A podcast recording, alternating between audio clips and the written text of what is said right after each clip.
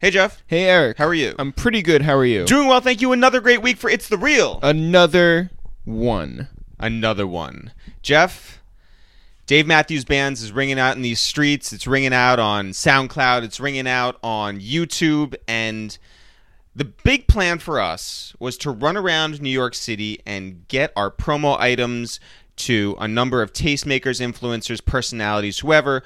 Who was on that list? Everybody from Charlemagne the God. We had Tax Stone. We had Peter Rosenberg. We had Ebro. We had everybody at Power one oh five. Everyone at Hot ninety-seven. Everybody at M T V. Yeah. The, the, the promo items were Ziploc bags with stacks of fake money that looked real because we got them from a real movie prop house in Florida. Yeah. And also, like, the joke is that we put it in a bag. It says payola on it. And it's not funny if you're actually giving out payola. Like, there's no, right. so all there's the no joke who, to that. All the people who were just like, hey, I wish this was real money.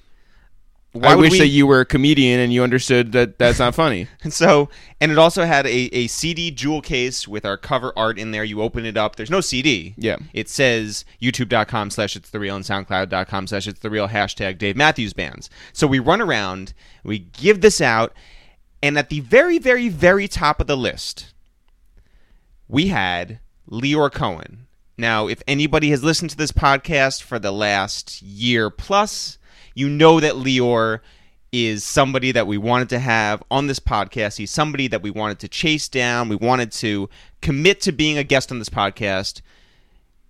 And what happened six months ago was that we actually met him in real life. Yes, we had a meeting with him where he, first of all, he really liked us. He really liked us, which was very flattering. Yeah.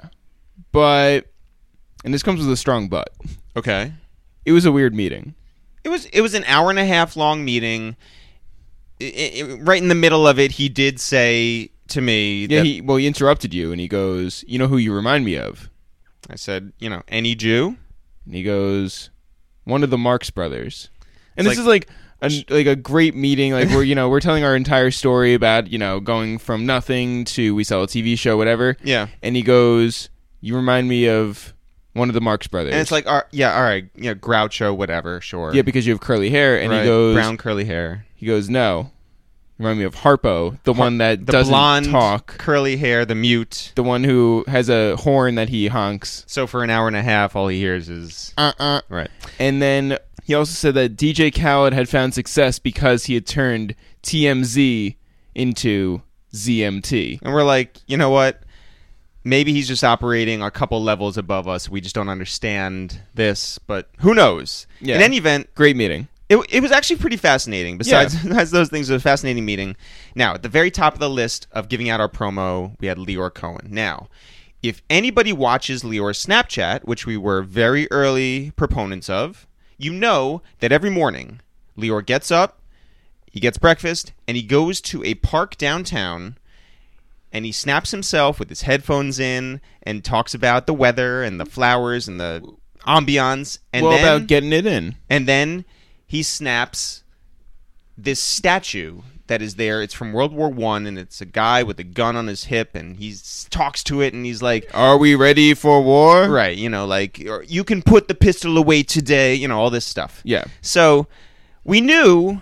that we didn't want to go to the office to just give him the payola. No, we wanted to ambush him at his place of serenity. So yeah, ruin his meditation. So we know every morning a certain point in time when he's going to be there. We know where the park is. So last week, uh, Tuesday, I believe, we trekked down there. Yeah, and we get down there at like eight thirty in the morning, and he's not there. So we're like, all right, we have we have to run to Hot ninety-seven anyway. So we run over to Hot ninety-seven. We come back. And he's still not there. So we're like, you know what? We have a whole bunch of payola to pass out today. Yeah, we can't just wait here all morning. Forget it. Let's let's move on. Yeah. So we vow to come back the next day. But I thought at forty degrees in New York City, there's no way that this guy is going to sit out there as he does every morning. Like, there has to be a limit to what he'll do. Turns out there's not. He actually snapped that Wednesday himself with a scarf being like, you know what? I come out here every morning, like, the cold doesn't stop me, and we're watching this from our apartment, like, fuck. Yeah, we missed him. So, the next day, it yeah. rained. Yep. But that Friday, we were like, There's no if, ands, or buts. We are making it down there. We are going to sit out there. We're going to get there at eight thirty. It doesn't matter when he shows up. Yeah, we will be there. We'll be there. So we get down there, and... By the way, freezing cold again. Yeah. And we watch at the top of the park. About fifteen minutes after we get there, we're like, oh my God, it's Lyor. It's Lyor.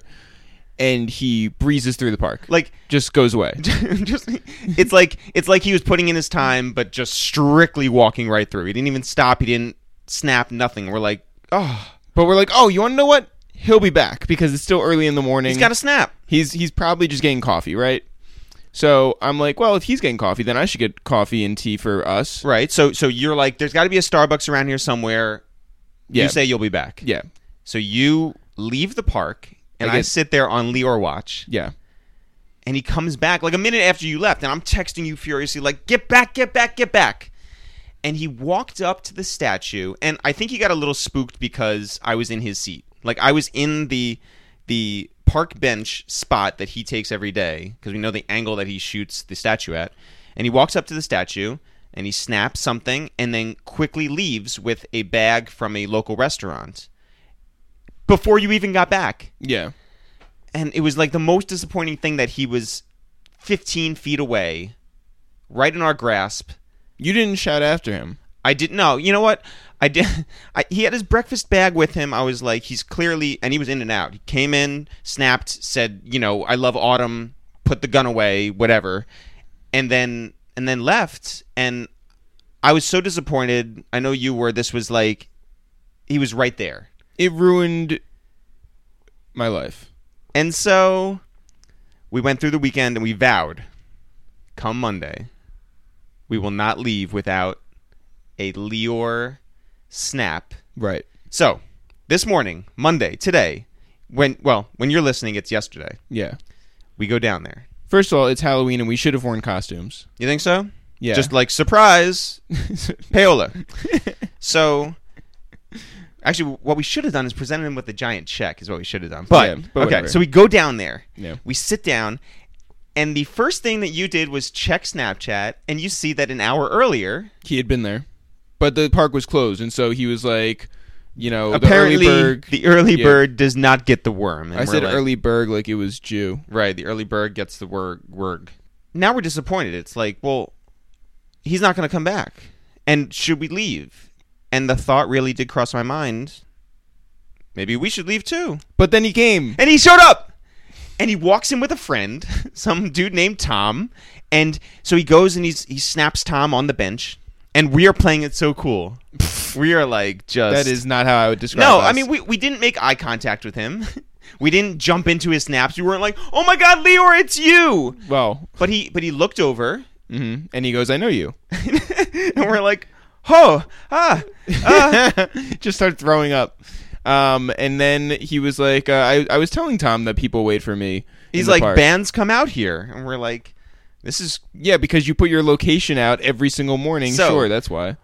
We we, pre- we present him the thing, and, and we're like, here's our new single, and this is the run that we've been doing. And he was like... He says, get my statue in the back so everyone knows it's real. And we're like... Oh, yeah, all right. I wonder, do, do you think that he knew that that's like a Cam'ron reference that he was making or no? No. You don't think so? No, I don't. Okay.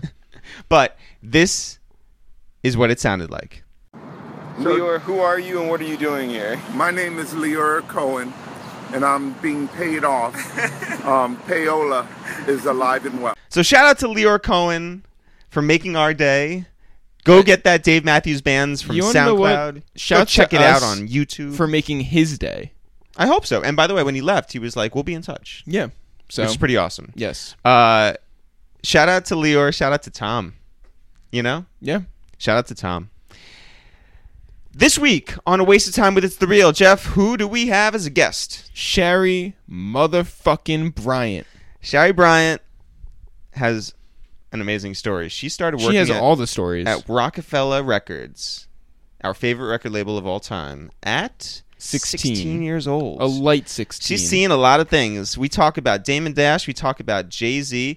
You know, Jay-Z performed at her elementary school in a talent show performance with Original Flavor. Guys, She was on a helicopter with Jay. She talks about Cam'ron. She talks about Young Gunz. I don't want to spoil all the stories. There's a, there's a lot of good stories. Great stories. She's a great person. I'm so glad that we had the opportunity to sit down with her. Jeff, when do you want to get into this episode? Right now. Yo, what up? It's Eric, a k a. Paper and Plastic, a k a. Secure the Bag. Yo, what up? It's Jeff, a k a. Smooth Criminal, a k a. Ryan Lochte. And I'm going to say, yo, yeah, what up? Yeah. Yo, what up? It's Shari Bryant, yeah, a k a. S. Oh. Dot. Oh, oh, oh.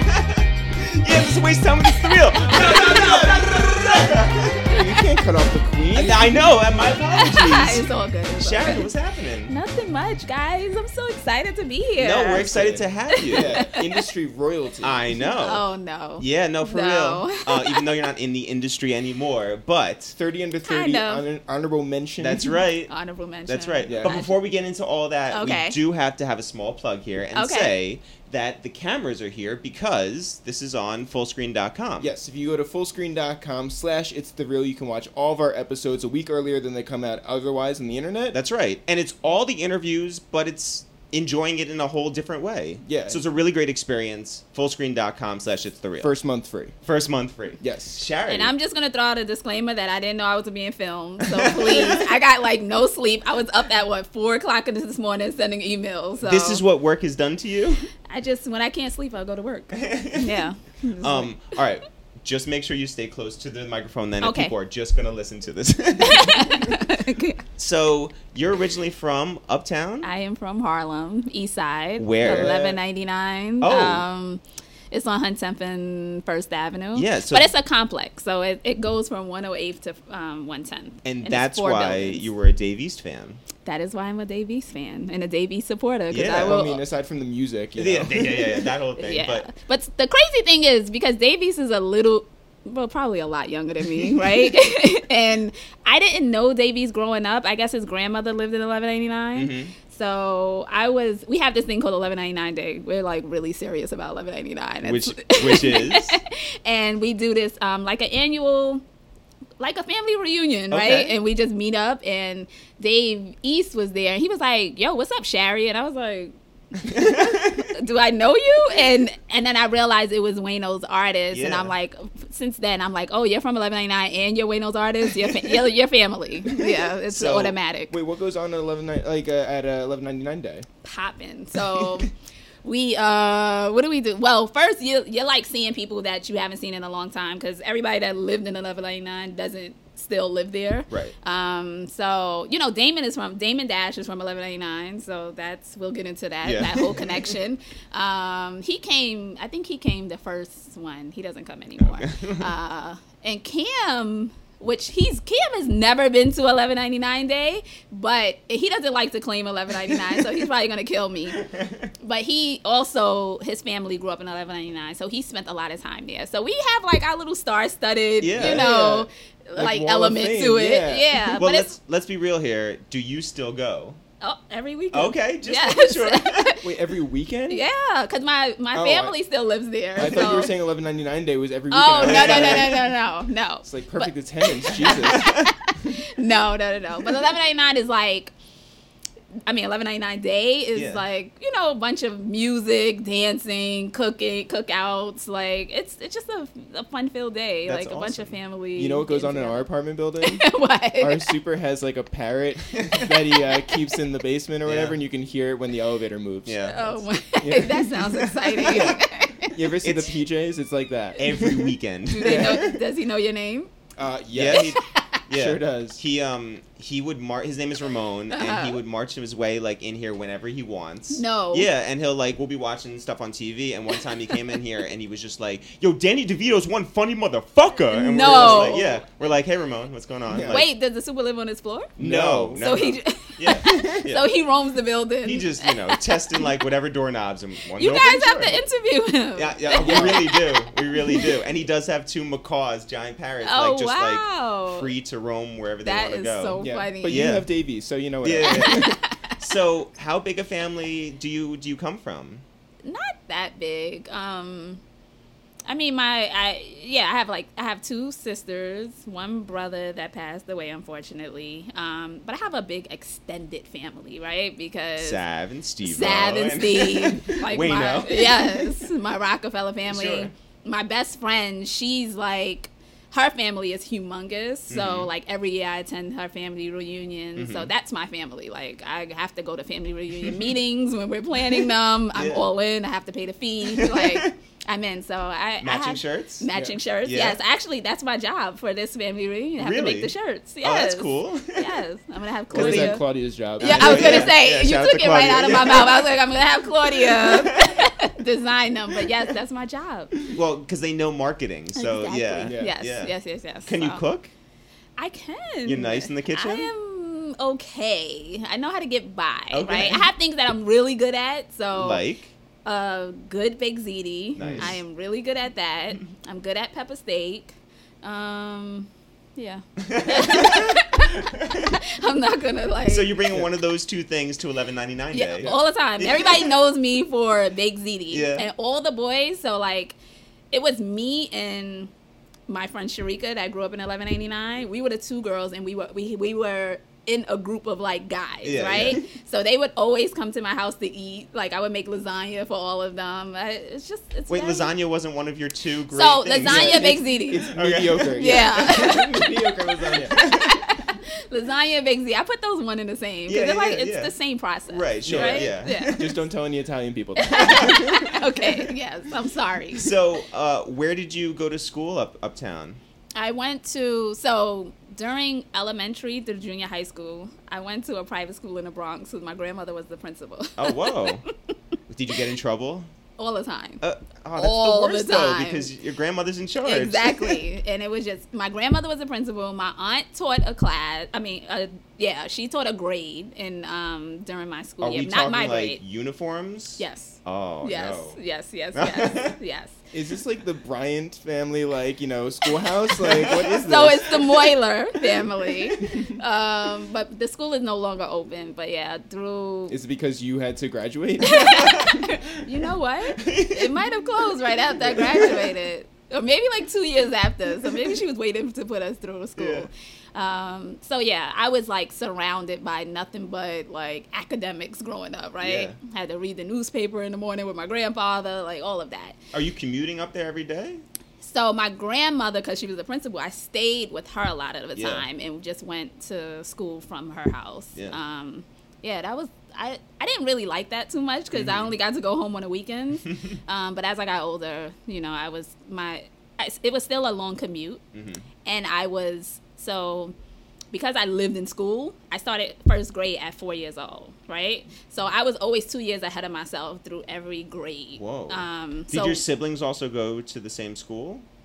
For part of because it closed right yeah. after I graduated, and my siblings are younger than me, gotcha. so. A portion of their uh, schooling was through my grandmother, but mm-hmm. not uh, not a lot of it. They did a lot of public school. Gotcha. Yeah. And so what was the conversation like when it was time for you to go to a different school? When it was time for me to go to, like, public school? Mm-hmm. It was intense because my mother was just like, my baby, you know, I'm scared to let the handcuffs off of her. I had to, like, travel on my own now because before I wasn't traveling. I was, like, getting driven back and forth to school through a family member. So it was it was intense, but I she she forced me. She basically forced me to go to high, high school near my where my father lived because at this point we had moved to Jersey. So we no longer lived in Harlem, but mm-hmm. my father still lived in Harlem. So I went to school. I went to Ayfield and Randolph. It's It's in City College campus, mm-hmm. so not too far from here. Um, and yeah, I went to Ayfield Randolph. My father lived like two blocks away. So. so you're commuting from Jersey over here? So yes, in Whoa. the morning I would go. So my this was crazy. So in the morning, my mother would. She had to be to work at six a.m. and my mother had worked in Harlem. So in the morning we would get up four o'clock in the morning. She had send she, some emails. Yeah. Right. And I would go to my aunt's house in Harlem and then go to school from there. So oh it was a God. process. It was a lot. What time did you go to sleep at night? Yo, my mother was like, it would still be light outside. My mother would be like, time to go to bed. Oh my God. It was Farmer torture. Yeah. It was really torture. I did not enjoy my life for a big part of it. Did you? So did you know the kids in your class beforehand? In April Orlando? Yeah. No, I met everybody. Whoa. So what yeah, was that cold like? Cold turkey. It was.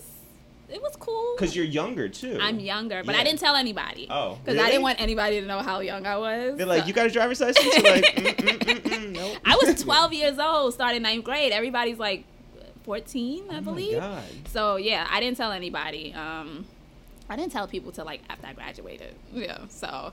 It was, but it was cool. I, I breezed through. I, fed, I I was able to fit in with the crowd. That's like one of those movies where like someone sneaks into the high school class and they're really not that age, you know? Yeah, but like, usually it's like the older, yeah, you know, like never been kissed, like yeah, yeah, a thirty-five yeah. year old. Yes, and I was writing mention. a report on everybody.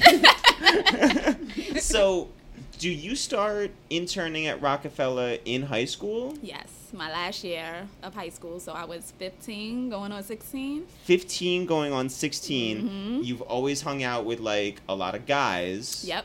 So this is no yeah, different. Yeah, a big change. Yeah. yeah. to the record. No different. No different. I and mean, so how does that how does that come to be? So Damon, um, he grew up in eleven ninety-nine. Like I said, eleven ninety-nine was very family-oriented, right? So Damon, Damon and my mother were really good friends. My mother used to babysit Damon. Whoa. Yeah, so we would... Um, I would see him all the time, like, when I was in private school with my grandmother, like, Original Flavor and Jay-Z, um, they performed at my talent show. This was before, obviously, Jay was, like, Jay now. But were but they good at the talent show? They were good. Did they win?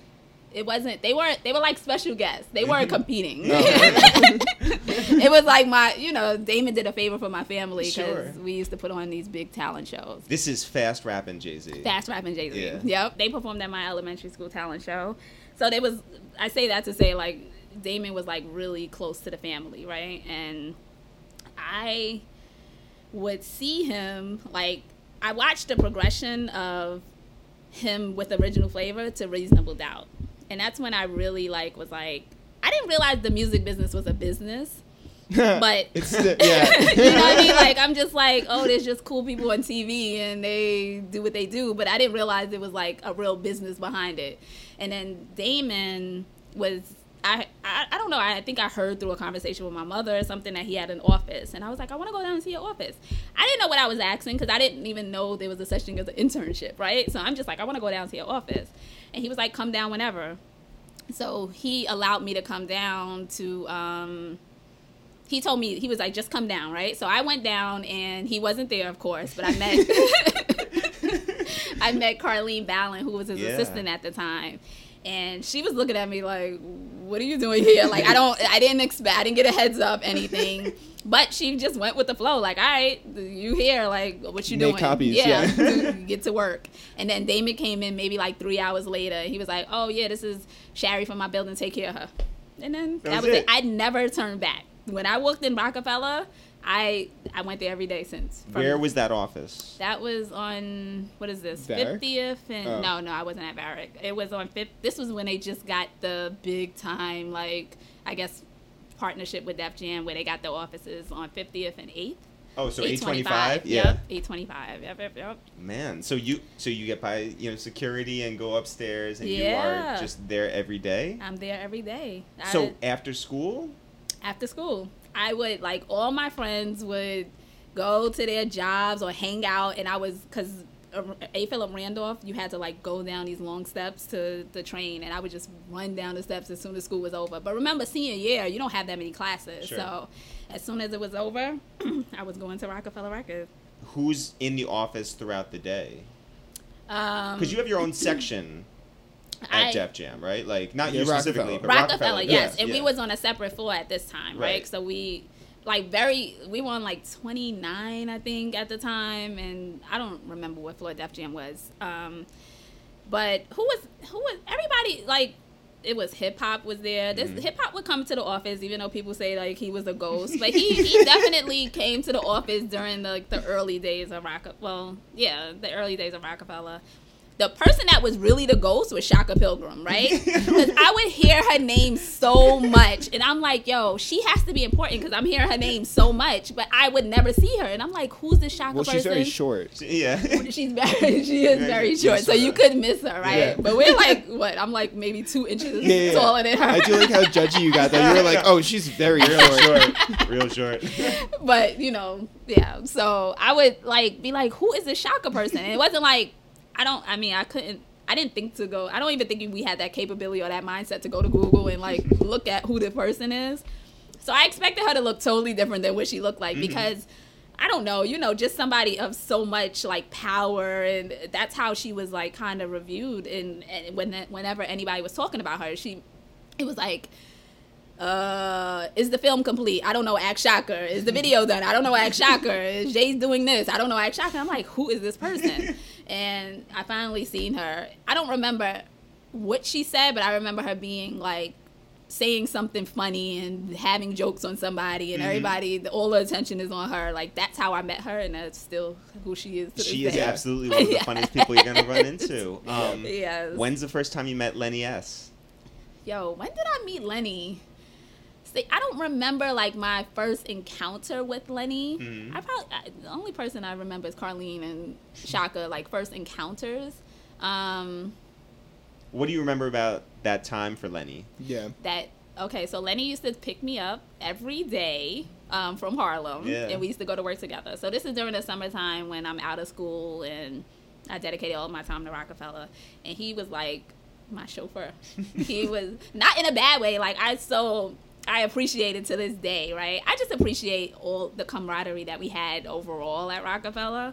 But, yeah, that was, like, really special. That's I, awesome. I always, like, have, like, these moments where I reflect and I'll hit Lenny, like, yo, I love you. Thank you. You know? Like, one of the greatest people yes. in this business and out of this business. Uh-huh. Like, like, the warmest. He really yeah. is truly a great yes, guy. Yes. So you guys would ride around, would you listen to, like, the radio? Like, yo, I don't know what we listened to. He had, like, this truck. Well, what with is... him, it's, like, his he's always talking, so. It's... yeah. He probably was talking to me, I'm sure, yes. Yeah. He, he, um... He had a truck. I remember him and Bert. Him Bert was like Bert is like Lenny's best friend. Bert mm-hmm. did promotions um, at Roc-A-Fella too, and they had like matching trucks, and they thought they were killing it. And they were both from the Bronx, and they just thought they were killing the game. But yeah, I don't remember what we listened to. I remember us having like a lot of conversation. Mm-hmm. Right? He was like a. I mean, he still is a big brother. We don't see each other as much because we're all like, sure. you know, just so busy. But definitely one of my big brothers. So, Chaka, Lenny, hip-hop, mm-hmm. who else is around? Wayno. Well, that's he came, later. He came later. later. Yeah. yeah. We weren't even on, I think Wayno came when we were on nineteen. We were on twenty-nine, I think, when we first started, the twenty-ninth floor. Who else? Dara and Omi, they mm-hmm. they were um, leading Fam Fam. Right. And, and Dara also was working at Roc-A-Fella as an office manager. But titles didn't matter because you did everything. Like, no matter what your title was, you still would. Like, Dar- Dara was the product manager on Cam'ron's Come Home With Me, and she was the office manager. So it didn't matter, which was the beauty because you kind of learned. You had to learn everything. You By the way, say, Dara did know. a great job. Yeah, yeah, yeah. That was yes, amazing. Yes, yeah, so, yeah. So what projects are, are moving through Roc-A-Fella at that point? At that point, so that was, again, they're going to kill me. But that was the great al- Jay's great album with... um. I'm oh. So Ghetto, and it was around the time of the whole, un, you know, like the un yeah. scandal, whatever. Yeah, the yeah, sure. When it leaked. And, yeah, yep. yeah, yeah, yeah. So. so when Sherry hit somebody with a bottle. yeah, yeah, yeah. Yeah, we all yeah. remember that. Yeah. yeah. So, um. Oh, Ty Ty was in the office during those times. Yeah. He was super funny. Well, when do you meet Jay for the first time? Do you remember? So I re-meet him because remember, I know oh, him from, a right, little bit. The talent show. Yeah, yeah, yeah. But at this point, I'm like a super big Jay-Z fan, right? And this is embarrassing, but I see Jay. So I think I was in the office for maybe like a good month before I actually was able to see Jay, right? Mm-hmm. And he came, I remember he grew out his hair.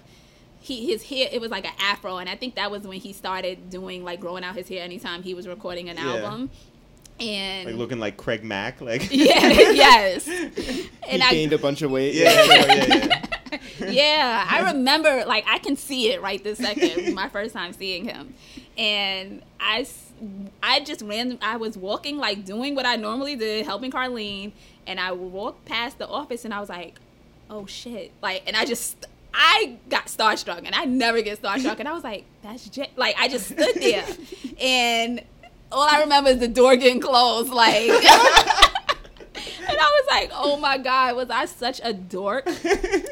But, um, yes, that was my moment of first meeting him. I mean, like, first seeing him again. He didn't realize that I was the same girl from eleven ninety-nine, sure, that he came. Like, he, he was telling me stories because he remembered my mother. He was like, you know, my mother used to let them use their car, her car to, like, do shows and stuff. So Whoa. When he realized who I was, like, it was, like, all, like, oh, you're, like, family. Yeah. You know what I mean? But before that, that was that moment that I, he probably didn't have. She had like a Jeep Cherokee, mm-hmm. but it was like... Yeah, popping. Yeah, yeah, yeah, yeah. yeah. Did it make in any videos? I don't think so. Okay. That, no. By that time, when they started shooting videos, they had Lexuses. Yeah, yeah, and, yeah. yeah um, they had like Lenny S. cars, you know? yeah, yeah. yeah. The bug-eye Benz, is yeah, that what? Yeah, yeah, yeah. That when became the street team car. Did, um, was, was Bleak coming by too? Yeah, I don't remember my first time meeting Bleak, but mm-hmm. during those days, the the artists lived in the office. Like, that was their stomping grounds, yeah. right? I, that's one of the things I miss the most about the industry. It's just, like, they would come there and hang out all day, just the way we came to work. We, the artists would be in, in, in the office just hanging out and chilling and smoking. And, you know, like, it was, it was just, like, a cool, like, creative space that... Never, I've never experienced that. How would you describe again. a record in a record company now? How would you guys describe it? You guys know Dry. exactly, exactly how you guys would describe yeah. it. I mean, just coming from, it's such a difference, right? right. So it's, I mean, it's cool. I mean, look, but at that time too. So it's, you know, it's Def Jam, which uh-huh. is the yeah. hip hop label, yeah. and underneath that you have Roc-A-Fella and Murder Incorporated and yeah. Rough Riders and. Would you, like, move throughout the floors and, like, just... Yeah, were you welcome at, like, on on, uh, on the Murder Incorporated floor? So, when we were on... So, when we moved to nineteen, mm-hmm. we had a section, and then Murder Incorporated was right next to us, right? But Damon put up doors because he wanted to differentiate Roc-A-Fella. And then Murder Incorporated painted their walls, like, red. red yeah. yeah. So, that was... So, we would, like... Because we were so close, we would walk through Murder Incorporated. I mm-hmm. never hung out there, but I was so young. I was still... I was a little... I am shy. Yeah, right. Yeah. yeah. So, I, like, kind of stuck to myself, like, in terms of, like, just Roc-A-Fella stuff, right? right?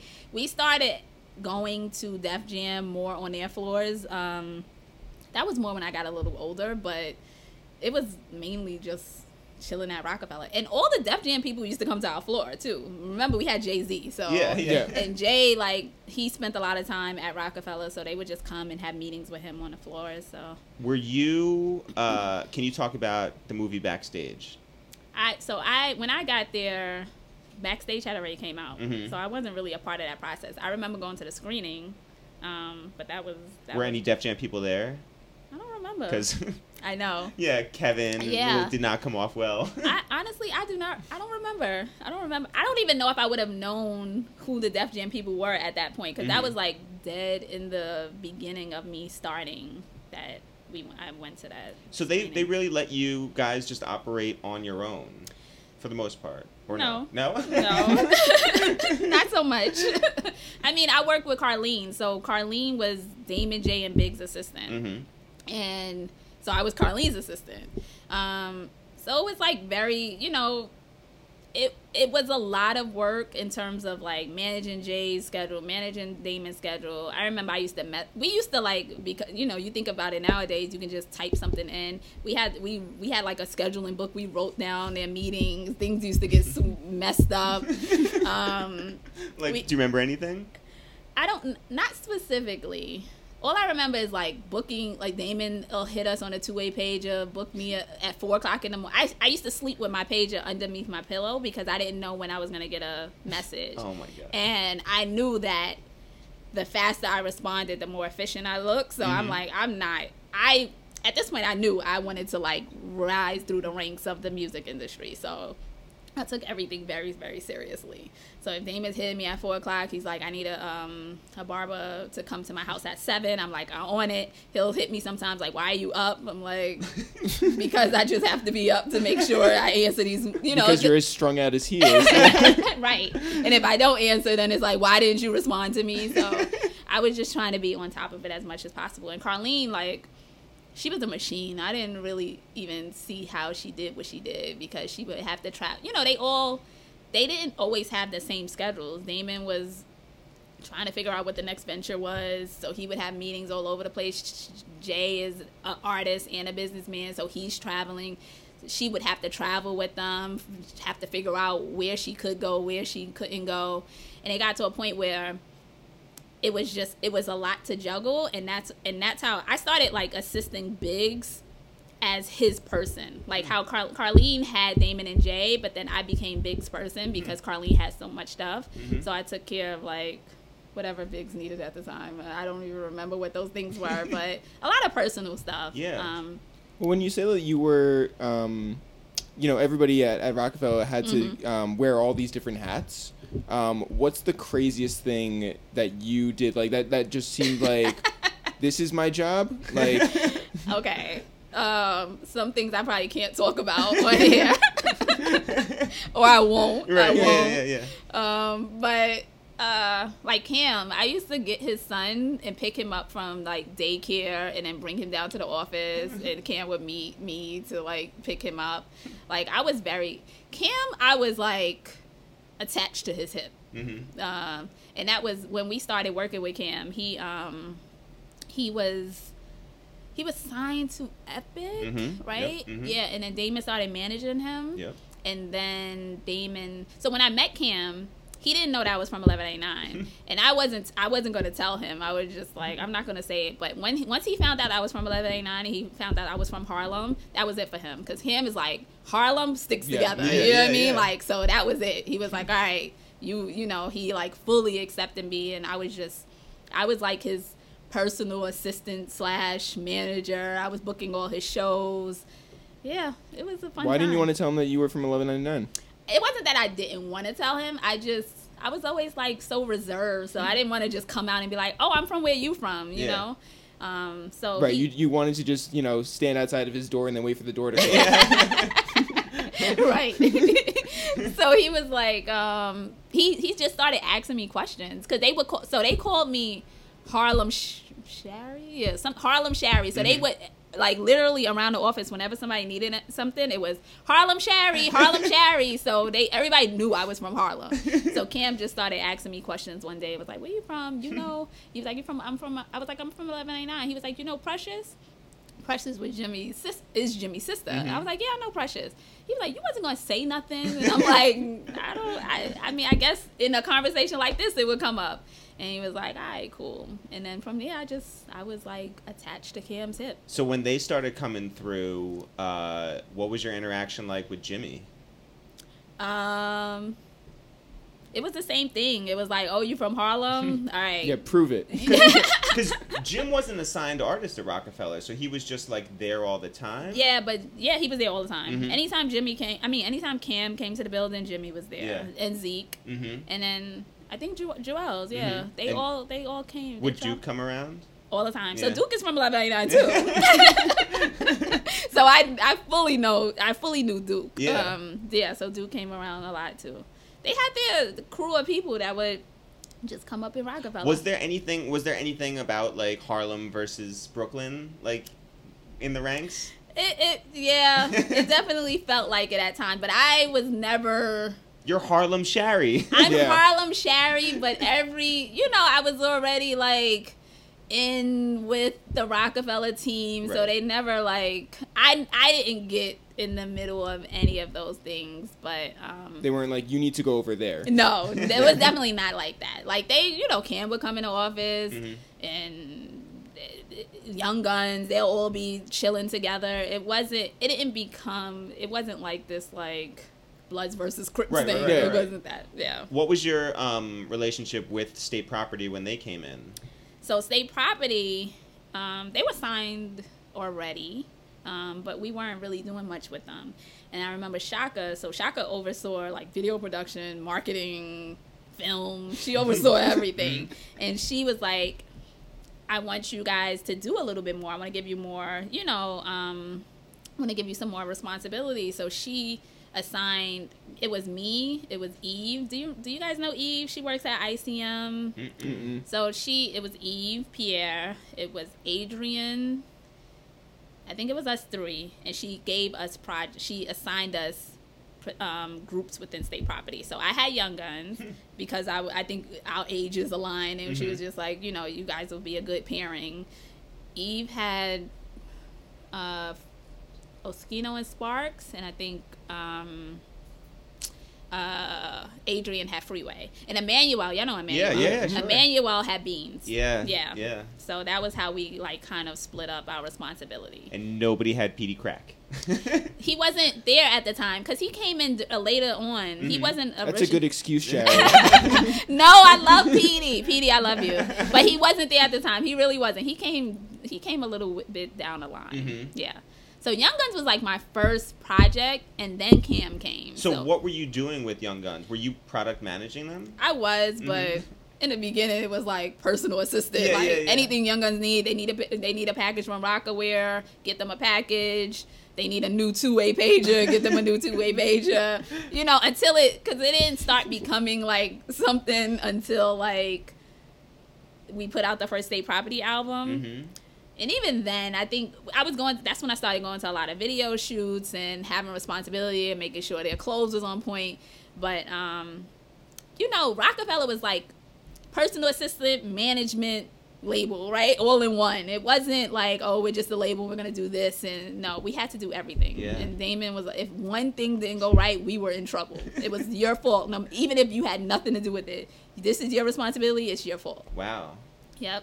So Young Gunz was really, I mean, you know, I still speak to Chris and Eve to this day. Those are my brothers. Like, really, really, I love them to death. Um, and they, they were my, that was my first real project, like really rolling out a project and coming up with ideas and putting together a photo shoot, all those exciting things. And they, they really, you know, I was their, I was like their little sister. So they really trusted me to like, I'll, you know, roll out their career. And, and at this point, you are you are fully on board with Roc-A-Fella. I'm like, fully on is... board. I'm making like three hundred dollars every two weeks, and I'm like, I'm doing it. I'm seventeen years old. How at much this was time. That uh, two-way pager bill every month? Well, I didn't have to pay that. Oh, okay. Yeah, that was a luxury. And I had, I think I got like a corporate card at eighteen. Damn. Yeah, but um. Roc-A-Fella came with a lot of perks. Yeah. So even with the three hundred dollars, I still would have like Gucci bags from for Christmas. We got good gifts. Oh. Um, Did you wear Rocawear everything? I would wear it mm-hmm. a lot. Mm-hmm. Yeah, a lot. A lot of velour suits. Yeah. Yes, I would. Do you wear still it have lot. Any of it? No. Oh. I give away. I purge, so.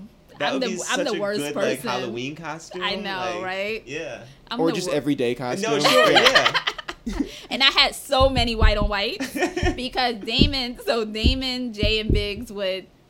That's all they wore. So we had to stock up on white on whites when I worked in the executive office. So I would go to Foot Locker with like a big van and get Damon, Jay, and Biggs. I feel like I think Damon and Jay wore the same size. Biggs wore eleven. I remember this because I was like, and Delon, De- so Delonte Murphy. Delonte, don't kill me. Um, Delonte, who's actually an A and R consultant for Atlantic, and he managed K Michelle, and he like really was like. A um, integral part of Trey Songz mm-hmm. um, management when he when Trey Songz launched. He worked at Foot Locker, so he was my go-to person. He to was get, the plug. He was the wow. plug. Wow! And he would call and be like, "All right, we got we just got this package in," and I'm like, "All right, I'm on my way." with and the I would truck. Yeah. With the truck. So I would obviously get me white on whites too yeah, sure. in the process. So I had mad white on whites. What would happen to because Dame would only wear um, white on whites like once, right? That was well, his whole thing. No, I think it was he would wear like the oh, white the, the white t-shirts once. No, but they were very, like maybe twice white on whites. Mm-hmm. Yeah, they were. That's so why what we would had happen this, to the old ones? We I don't. I don't remember. We didn't throw them out though. We weren't that bad. Drove like up we to eleven ninety nine. Yeah. I don't know if he gave, maybe he probably gave them away. I don't remember what we did with them. There were a lot laying around the office though. See, this is why we need to get Dame Dash on the podcast. I know, I know. You guys should get him. We should. Yeah. What are some of the video shoots that you would go to? So, like I said, the first ones I remember going to was State Property. Mm-hmm. We would be in Philly. Um, I spent a lot of time in Philly. That's why when I got Meek, it was like the piece of yeah, yeah. the piece of cake. Um, but uh, where else did I go? Cam's video. So I was. This is. I forgot to mention this. I'm in college this whole time. Where'd Wait, you go to what? college? Yes. On top of all this. On top of all of this, I went to John Jay, and the reason why I picked John Jay is because it was right Local. close yeah, to right. Roc-A-Fella. So if I had like a break in between classes, I would go to work and then go back to school. How? I don't know. I, I was really stressed out because I had like real responsibility and I was in school. I remember just being in my room like crying at times like, oh my God, like I'm so stressed. Yo, thank God that Roc-A-Fella wasn't like paying you a ton of money. Otherwise you'd be like sniffing a ton of cocaine and stay up all night. Yes. But Damon, he was like, you have to go to school. He did not, he didn't, he didn't allow me to like miss school. Well, so did you finish school? I did. I graduated. Early or on I, time? No. Or? So I, it took me five years to graduate, um, but that was because, but that was like normal age. Yeah. Like, yeah, because I had to like stretch out. I couldn't take as many classes because of my work schedule. So, but I graduated. Holy I did. cow. Yeah. That's, That's nuts. That's nuts. And, and you're my, still working? I know, yeah. I know, right? Yeah. That's why I'm like, yo, I'm tired. You should retire early. Yeah. Like, take damn. a few years off. Jesus Christ. Yeah. So you're in school, you're working at Roc-A-Fella, and you're going to video shoots in Philly. I'm going to video shoots in Philly. I missed out. So Young Gunz, I missed No Better Love because I couldn't travel during the time. I had like a Oh, you were a felon? Oh. That too. Look, yeah. some of the things that Roc-A-Fella so had me you doing. You didn't go to Aspen. I didn't go to Aspen, yeah. and I was like so mad. I missed out on that. But you could have taken one of the like Roc-A-Fella furs or whatever, like the Rocawear ones. Man, yeah. we did so much planning, and I was like, I can't go because I I just couldn't go from my school schedule. That's and that really was like insane. An amazing video. I what, love that video. What other videos? Um, Cam, I travel with diplomats a lot. Remember Juelz, um, Dipset, Dipset, yeah, whatever yeah, song yeah. that is. You know, I started, I mean, once I graduated, wherever I needed to be, I was able to, you know, so I traveled a lot. Um, I didn't really do Jay's videos because Carlene was there mm-hmm. and Chaka was there, uh, unless it was local. Mm-hmm. Um, I remember we did Freeway. What we do was freezing cold. Oh my God, it was the, the worst video shoot ever. It was so cold. I remember that to this day. But yeah, I've been a lot of, I, I'm sure I'm not remembering every video I've been yeah. to, but I did a lot of videos. Who were the easiest artists to travel with? To travel with? Who was the easiest artist to travel with? And it's okay if you don't have one. If you're just like, oh, they were all terrible. Jay. Jay was you know, the easiest. You want to know why? Why? Because, so there was like an A A crew and a B crew, right? Whoever traveled with Jay, so like, you just got luxury. Like you would you would be eating on a plane. It's just things that you just never experienced. So it was the easiest because of the experience. Yeah, it was amazing. And That's... I've only gotten to travel with him a few times, mm-hmm. but it was great. Um, did you fly on private planes with Damon? I flew on private planes with. So Damon never took me on a private plane, but Jay did. My first hmm. private yeah. plane. We need to get Damon on the podcast. on the podcast. Yeah. He Damon gave me eleven ninety nine. Damon, by the way, Damon, he's gonna he'll tell everybody he changed my diapers, all of this stuff. Yeah. So I appreciate. But you know what, though? Your mom babysat him. Yes. So like, yes. yeah. So he's given me so much experience. Yeah, yeah, so I am yeah, yeah. not trying to no, like downplay what yeah. Damon did, did for me. And I'm only saying this because I know he'll probably say something to me. Yeah, yeah. But my first plane ride was with Jay, and then my second one was with Cam. Because Cam was shooting the Mariah Carey mm-hmm. video. The Oh Boy it was, remix? It was... Or um, what is it called? It might have been Oh Boy remix. Yeah, it might have been. And he... like demanded that he has a, a, a private plane like last minute. We had all like commercial flights booked, and then last minute he's like, I'm not going. And I'm like, what do you mean you're not going? And he was like, I'll only go if they give me a private plane. So I had to call Def Jam and tell them only way he was going was on a private plane. And we got on a private plane that night. That's really amazing. Yeah. You know, like just the guts. We had a meeting with um with Irv, Irv Gotti, yeah, yeah, like years ago. Uh-huh. And he I don't think I'm selling him out when he's when he told us this, but uh-huh. um he said that Uh, he and Dame would try and out asshole each other. Oh, I and when it, when did. it came yeah. to like they're like uh, Tommy Mottola's gonna give me like a private jet uh-huh. to um for like a J-Lo thing, and yeah. Dame's like, well, fuck that, I'm gonna like you know, yeah steal that plane. Yeah, exactly. yeah. So yeah, I could totally see that. I could totally see it. Uh, did you ever run into to Mace in Harlem? I didn't. So.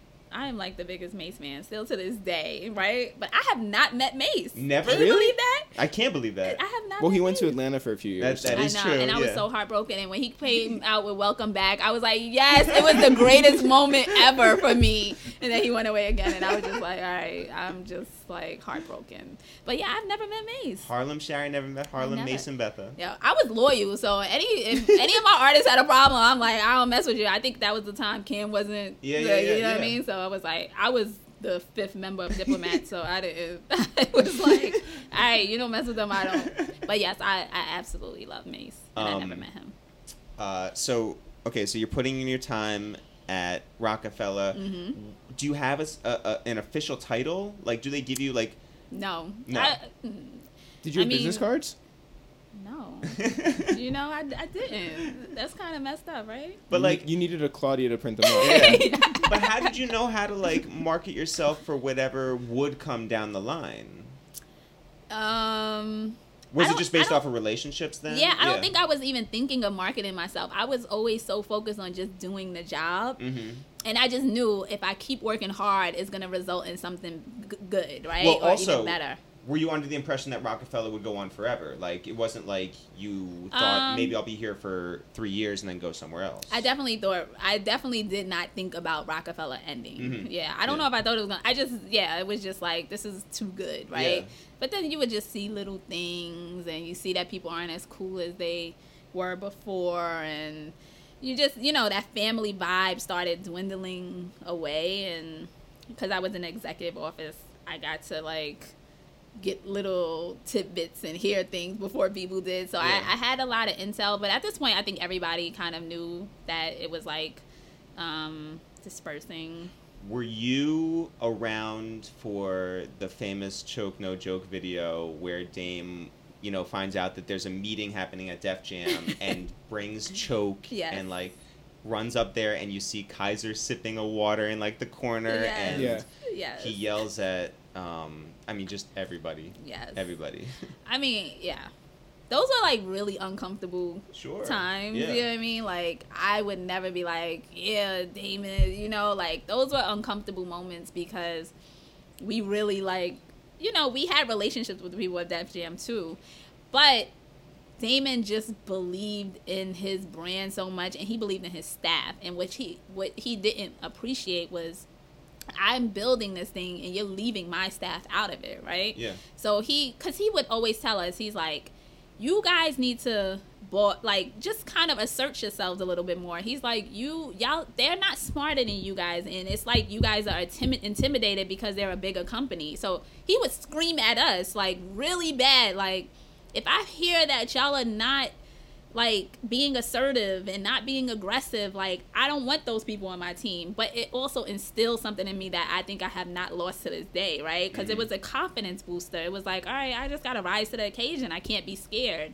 And I remember, like, we would have meetings, and this is, at this point, it's like, it, whatever, we can skip a whole bunch of stuff. But I, I started working with Damon at Dash Music Group mm-hmm. when Roc-A-Fella, like, kind of broke apart. And we would go into these meetings with Def Jam, and I'm like, okay, at this time, maybe like nineteen. Uh, and he'd be like, Shari, you run the meeting. And it's like all these execs in the meeting. My heart is pounding. But that was how much he believed in us, right? He gave us the, he gave us the, um, he just gave us the platform.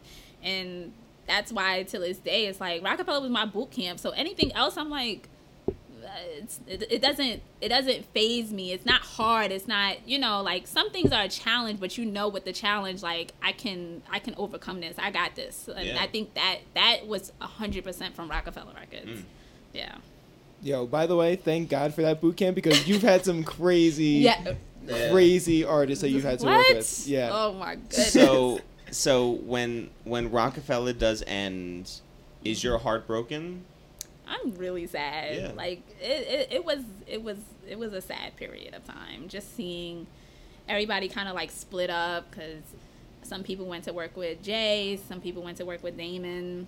I was I went to work with Damon, um, and it was, you know, it was just like watching people split up, and we're like still, everybody's talking still, like, even though we're split up, and we're like, how you doing? You know, we just, we having that moment of just like that family all together all day, every day. Like, we were literally in the office all day, like from ten a.m. to midnight, right? Like, we would be in the office. So for that to, to go from that to like not seeing pe- each other anymore, it was, it was, it was, um, yeah, you're, you're walking through like an office that was now half empty. Yeah. Yeah. Yeah. yeah. And then we, we moved out of the Def Jam building. Um, that Dash Music Group moved downtown in like Times Square, mm-hmm. um, so we didn't even have the offices anymore. Um, Damon, I mean, everybody that was working with Jay, I think they were working like remotely for a while, and it was just totally different. Like, we went from like this luxurious building to like a small t- old Times Square building, um, but we were still trying to push through. I mean, once we got to Dash Music Group, we had like. And then the artists were, like, totally different, right? Because a lot of people stayed at Roc-A-Fella with Jay. Mm-hmm. And then we... So we were working... Currency? Currency? No. Oh. Currency came after... I, I, I wasn't working with Damon at the time. We were working, like, Sizzla Kalanji. Wow. Grav. Wow. Wow. Yeah. Harlem. So we did work Beans' project, the um, Becoming. And that was when Beans was in jail. Well, yeah, I was going to ask, did you make that, that journey... To down to Philly for the, the the court for the trial, yeah, yeah, yeah. Mm-hmm. Wow. Yep. I went. I don't. I only remember going one time. Um, yeah, we used to, and I, I remember. So even I was working with Damon at the time, right? But mm-hmm. I remember going, going on a train or something, and then coming back with Jay on a helicopter. So it was still like, even with the the split, like everybody was still family. So yeah. It wasn't, you know. You were in a helicopter with Jay-Z? Yeah. That's that was amazing. My first helicopter. Jay put me on my first private plane and my first helicopter ride. How was that helicopter ride? It was scary. Sure. Yeah. But it was a luxurious helicopter. I was like, wow, I didn't even know helicopters were this nice inside. Um, but yeah. Do they so. feed you on there? No, no. Okay, I don't know. Yeah, that's, yeah. You're on it for like fifteen minutes going from Philly to New York. It's like so fast. But yeah. Yep. Mm-hmm. Um, you know how Khaled doesn't fly? Yeah. So yeah. When we had Lenny on, uh-huh. he said that the plan was uh, to go from for this year's oh, summer right. jam yeah. was mm-hmm. to go from Philly at the Beyonce concert uh-huh. and bring everybody who Khaled brought out on stage on helicopters. They had them lined up yeah. that they were going to go and land in Jersey for, and he was like, he was like, even Khaled, mm-hmm. he was like, we were going to get him on there, and I was going to join him on there to show him it was okay, right. like to fly yeah. for however long. But can you imagine, like, you know, just like looking up and you see like this this horde of helicopters going, uh-huh. like you think that somebody's going to war, right? Yeah, yeah. And, and off comes Fab and Khaled, yeah. and right? Like, you know, yeah, yeah. Did they? They no, didn't do it, right? The weather, the weather was yeah, bad, yeah, and. I heard about that plan because I knew Khaled didn't fly. Yeah. And I'm like, he doesn't fly and you're going to put him on a helicopter? Like, that didn't really make sense to me because that's almost worse. Like, yeah. the helicopter, you know, like just the, I don't know, that feeling. I don't like, I would rather get on a plane than get on a helicopter. By the way, so. I would love to have seen Khaled Snapchat that. Yes. Like, yeah. just like being very scared, like at like ten second intervals. Yeah. Like, yeah. On, I don't think he would have done it. I, I think he would have been that scared. I talked to him. He said he was trying to work to like overcome his fear yeah. of uh, flying. Yeah, it's I'm I'm sure it's a real fear. I don't really like flying either. So, mm-hmm. I, I did you like... end up going to any Hampton parties? Um, so no, like there was there was definitely a line Talk that got drawn. It. Talk about it, Shari. There was definitely like things that they were just like, Shari, you're not going, right? Right. Harlem does not stick together. Like, yeah. Or you're just too young, and I don't. We, we don't want you around certain things. So like.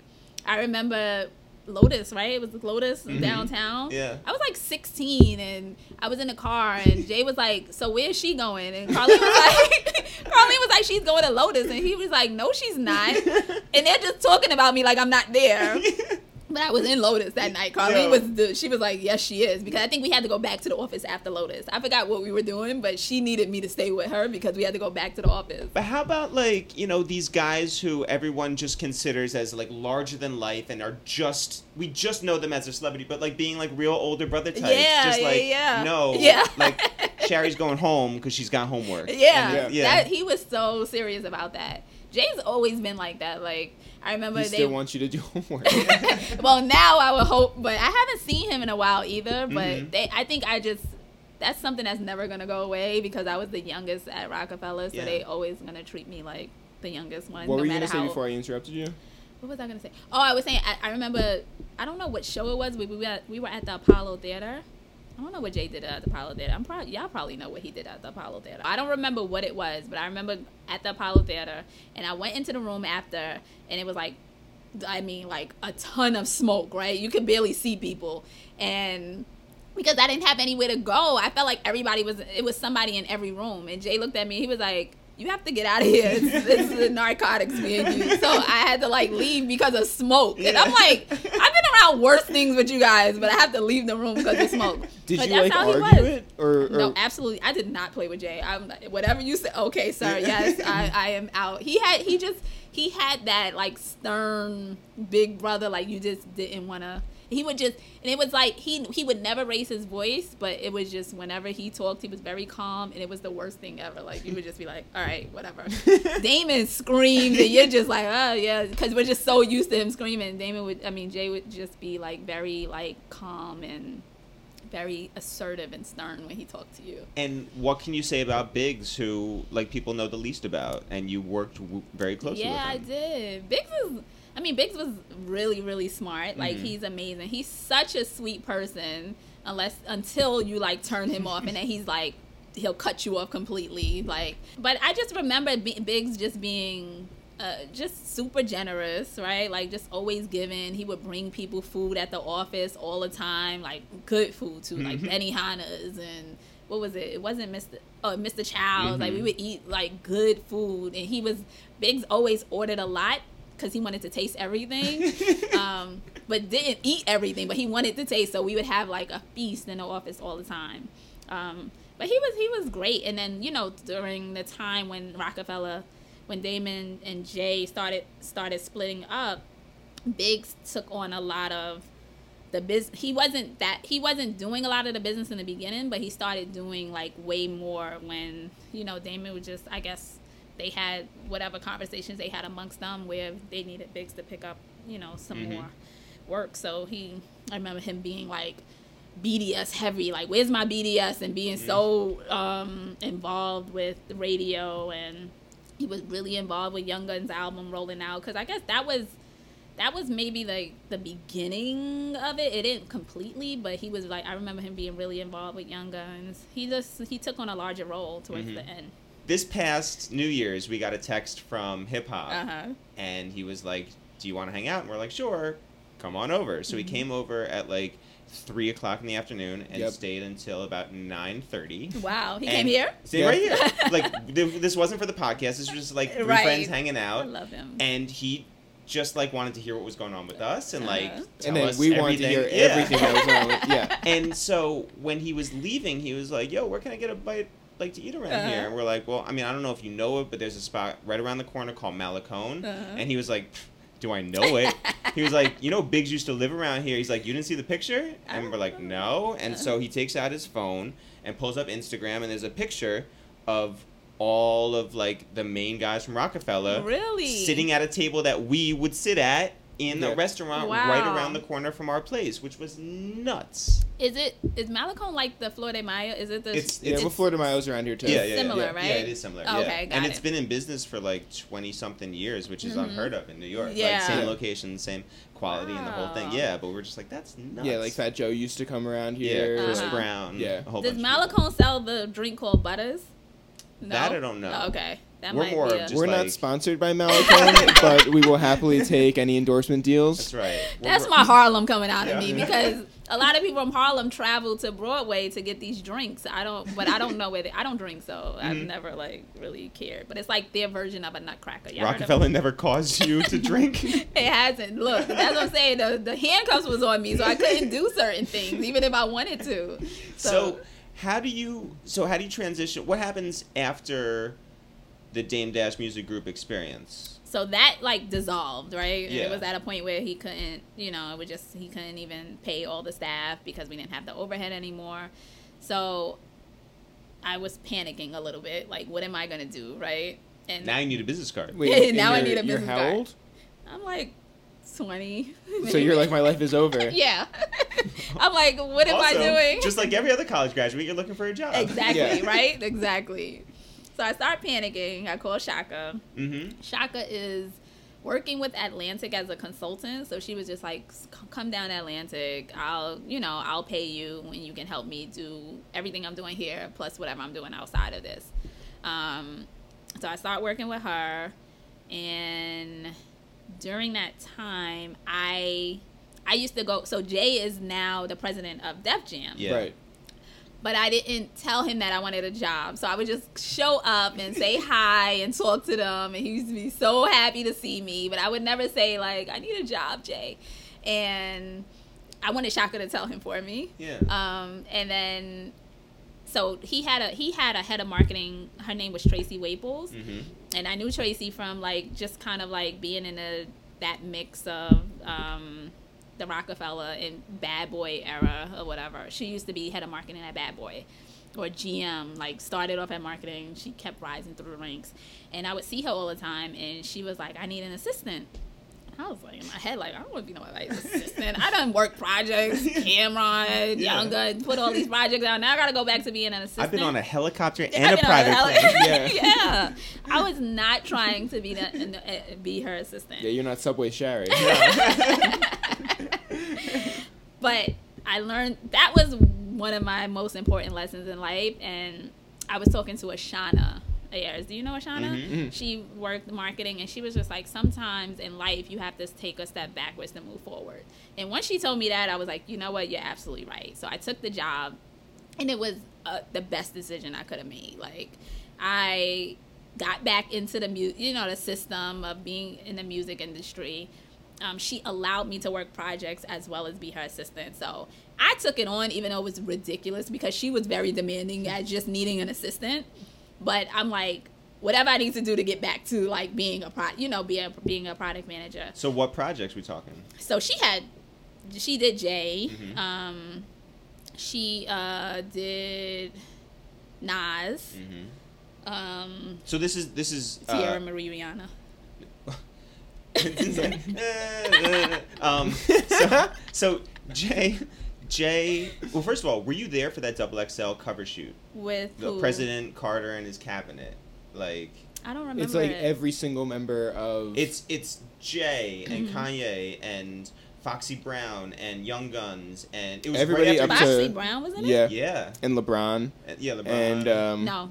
I wasn't there. Okay, okay. I, I think I came after. It was one of those, like, spreadable covers. Yeah. Like, yeah, like the two. Yeah, yeah fold out. Yeah, fold out. Yeah, I wasn't there. Oh. Um, spreadable makes it sound like peanut oh, butter. Yeah. yeah, there it is. There it oh, is. I remember this cover. Yeah. But I wasn't Shouts there for Claudia. it. Yeah, Shouts to Claudia. Yeah, Claudia in the building. I wasn't there for it. Yeah. Um, I think I came after. Because they have, they started working. They had already, like, it was, like, the new Roc-A-Fella with the team of people. I remember they, they had they put out Young Gunz. I was so hurt because I'm like, this is my baby project, yeah. and they're being put out by somebody else.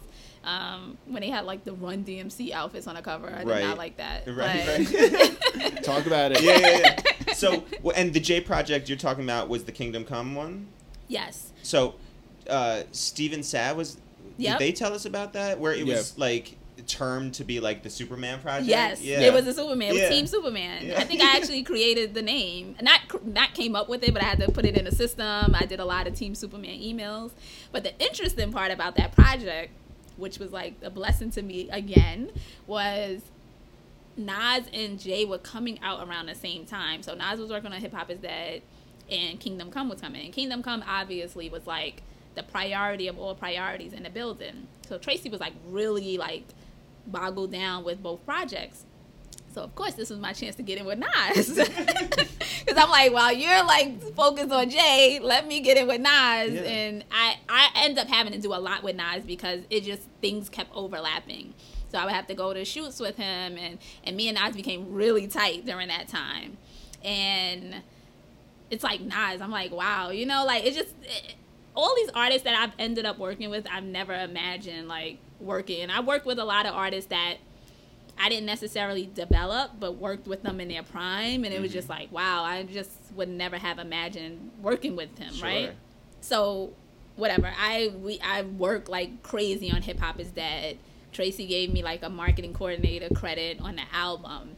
And then Tracy ends up leaving Def Jam. So it's Nas is still there. And he's like, the only person I want working my project is Shari. So everybody's looking like this little, I'm still little compared to everybody else, like very young in age. Every, and they're like, he wants her, you know what I mean? Because everybody didn't understand the capacity in which I was working with him right. under Tracy. Mm-hmm. And then when she left, and he's saying, this is the only person I want working, that did a lot for me, for my career. Like I'm I'm like forever indebted to Nas. Have you I, told him that? I know, he'll hear it now. Yeah, yeah, yeah. He'll hear it now. But he, he I mean, I I, I love Nas, adore him. That's another, I'm blessed, right? Because mm-hmm. that's another, like, big brother that I have. I can always just, like, hit him. He always responds. Like, he's amazing. That's awesome. Yeah, that's he's really amazing. Great. Yep. So can you talk about uh, first getting to know your brothers, Steve what? and Kendall? Young yes. Sav and Steve-O. So I, I don't remember our first, first encounter. Wow, but once, rude. I don't. I don't. I just remember them being in a small office downstairs. I would, because we were on the floor with L A. Reid and Jay, right? And then Steve and Kendall and, like, Pekos, they were on the floor underneath. Mm-hmm. We were on the luxurious floor. And Steve and Kendall was, like, in the P Js. Right. So they would have, like, this small, um, they were in, like, a closet. They it had really no was. windows. Yeah. Um, and... See, I don't remember my first encounter with them. I just remember, like, immediately gravitating towards them and, like, always going down and leaving my desk and hanging out with them. But we worked really closely. When we started working really closely was with the Nas album mm-hmm. because it was crazy. It was a point in the building, like, it's Nas, but I didn't feel like they were giving him the respect he deserved as Nas, right? Mm-hmm. And... me, Steve, and Kendall was like, you know what, we're going to do this on our own. And we just figured it out, and we grinded. I brought them in. Nas met them. He was, you know, he, he then became, like, really cool with them. And we just, we was like, we we basically worked Nas like an underground project, even though it was Nas. You know so, what I mean? Right. So, Steve and, and, and Kendall, part of their, like, Uh, to their credit, they mm-hmm. were very, like, into the internet, right? Yes. And they understood marketing on a different level. Yes. And uh, one of the things they did was they had, you guys had a listening party yes. for Nas, and that was the first listening party we ever got invited to. It was before oh, really? we even lived in the city. Like, so yeah. we, we met Sav and Steve um, back in, like, oh six or mm-hmm. something like that, right? We went in that closet, mm-hmm. like... with the U P S machine and right. the, and the stacks of vinyl and uh-huh. everything there. They gave us triple X L Shauna shirts. Uh-huh. Block music. Oh, Shauna. Yeah. And, uh, but they were like, let's continue this relationship. Right. And like, do you guys want to come to this listening party? Mm-hmm. And it was, it was Nas. Nas. Yeah. And, cause I remember like, I remember listening to it there, but they invited us to that. And there were a whole bunch of other like yeah. internet people yeah. on the come up. I also yeah. remember one guy who um, brought, uh, he, he bought like a package of index cards. Uh-huh. And he was writing his personal information on every single one uh-huh. because he didn't have, like, business, business cards. cards. Yeah. See, and I so, should have adopted that. I yeah. know you should. Like, he was, like, literally on the floor, like, doing this for, like, an hour. And Eric and I were just like, I think we're here too early. Wow. Yeah. What? Wait, so that was for Hip Hop Is Dead? Yeah, it yeah. was. Yes. We got in trouble. Did, did they tell you how we got in trouble for that listening no, session? No, no. Do y'all not remember not being able to hear the music? Well, yes, I do remember yeah. that. But you know what, though? Like, and we talk about this, like, a bunch. Like, uh-huh. listening parties, we figured out over the last decade, uh-huh. are not for listening. Right. No. It just is, like, right. a chance for, like, all these people to sort of socialize and then get the word out. From uh-huh. their social. But no. Like, yes. we, we were just like, well, this is how listening parties are. Yeah. We got in trouble because the music was, like, muffled, and Jay Brown came in. Because Jay Brown was um, A and R in Nas's project. And he went back and told that the music was muffled, and we got in trouble. So, yeah. That was it. But Nas, being the amazing Nas that he was, he found out that we were getting in trouble, and he was like, nah, it was cool. I enjoyed myself. Like, you That's know, awesome. he's he's just a great guy. Yeah. And so how long did you spend at Def Jam? So, I don't remember. Maybe like six years? Six years? Mm-hmm. Yeah. I, I stayed. I got promoted to, like, junior product manager when Tracy left. Um... And I started working, I had a bunch of projects, but I, I still had Juelz. He wasn't putting out an album. He was sitting on amazing Lil Wayne music. Yeah. Like, yeah, that's like the biggest like tragedy. Yeah. It yeah. really is. Yeah. I was thinking about that the other day. I'm like, He should. Did he ever like leak it or anything? No, no, no right? Like, it should just come out. We we recently traveled back from Washington D C. We uh-huh. drove back and like just putting songs on random, and like mm-hmm. we have these mixtape tracks. It's uh-huh. just like, you know, this album is Crazy, coming right? soon. Uh-huh. Yeah, like no, it's not. Yeah. I also had this tweet a long time ago where I said it's been and this it was many like, days since Juelz mm-hmm. put out an album, and it was like some crazy amount. But, yeah. Yeah. It's a shame. I know. But yeah, it's such a shame. Kendall and Steve did say that Juelz was the first person to really believe with believe in them as Young Sav and Steve-O. Oh, nice. Yeah. I don't remember that. But he came in good. there and he was like, sure, I, I'm just, not... you know, throwing, like, shots. I know. No, I'm not saying it that way. I just don't remember. I, I thought that they were, like, Steve-O and Sav before Juelz because, you know, they just would... They were, like, the go-to guys for, like, anything cool in the building. Yeah. So, yeah. Um, you worked with Jadakiss. Yes. Yeah. That was another guy. great moment for me. Um, because I would get like all the projects nobody wanted, right? But I had Nas, right? Because mm-hmm. so that was like my, okay, she's semi important because she has Nas in that building. And then Kiss came and I started working with him. And again, Kiss was like, who's this young girl they put on my projects? Do they just give my projects away? Like, they, they don't care about me this much. And he was saying that he wanted to bring in his own indie marketing. And I'm like, cool, whatever, you know. Well, I, I always took the high road, right? Mm-hmm. So I'm like, okay, whatever you want to do. And I'm just, so at, in that in that moment, I'm like, all right, I'm going to prove him wrong anyway. In my head, I'm like, he's he's not going to want anybody else. Because I, again, the demon instilled confidence comes out. And mm-hmm. you're just like, all right. Um, so I start working with him. And again, the same thing happens. I put together an amazing plan. He realizes how dedicated I am to him. He wasn't getting all the support he really wanted from the building, so I was trying to like just overcompensate and just time and, you know, just building and giving him ideas. And that was another one, like the build, they were not paying as much attention to it as they should have.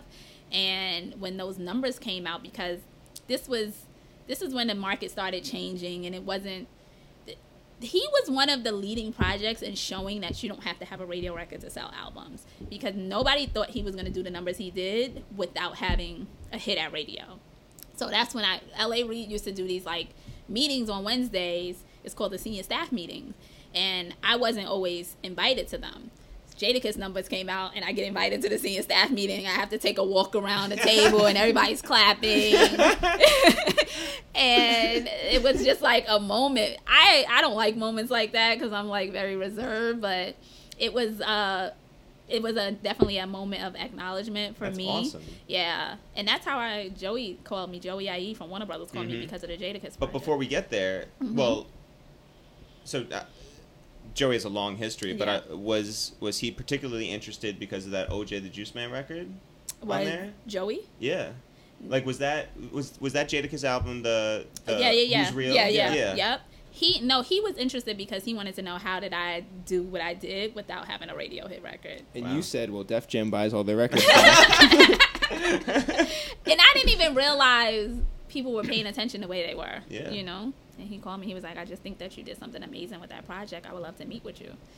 And I went to meet with him. And all of a sudden, you're at Warner Music Group. All of a sudden, I was. Now, are you working on the East Coast or the West Coast? East Coast. So when Joey offered me the job, I initially declined. And I was like, I'm going to stay at Def Jam. Because I'm like, I don't want to leave Nas. And I don't want to leave Jadakiss and Juelz. I had like, to me, my roster still meant something to me. And and it was like Joey and them were like dealing with a lot of the Southern South, artists, yeah. right? And I was just like, I don't, I don't know if this is the right. So I declined, and then I ended up calling him back and saying I want to come. I don't know what that moment was. I just was like, I'm I'm very spiritual and I pray about things, and something just I'm like, Shari, you you're not gonna grow at Def Jam because there's too many people above you, right? In my in my um in my department, it was like two V Ps and a senior vice president. So I'm like, where, you know, where's the room for me to even go?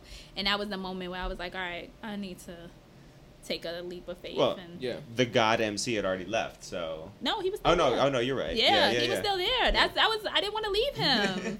I didn't want to leave Kiss, but um, yeah, it was time for me. Was it tough to say like goodbye? Like, do you, how do you how did you say goodbye to all the artists? I don't.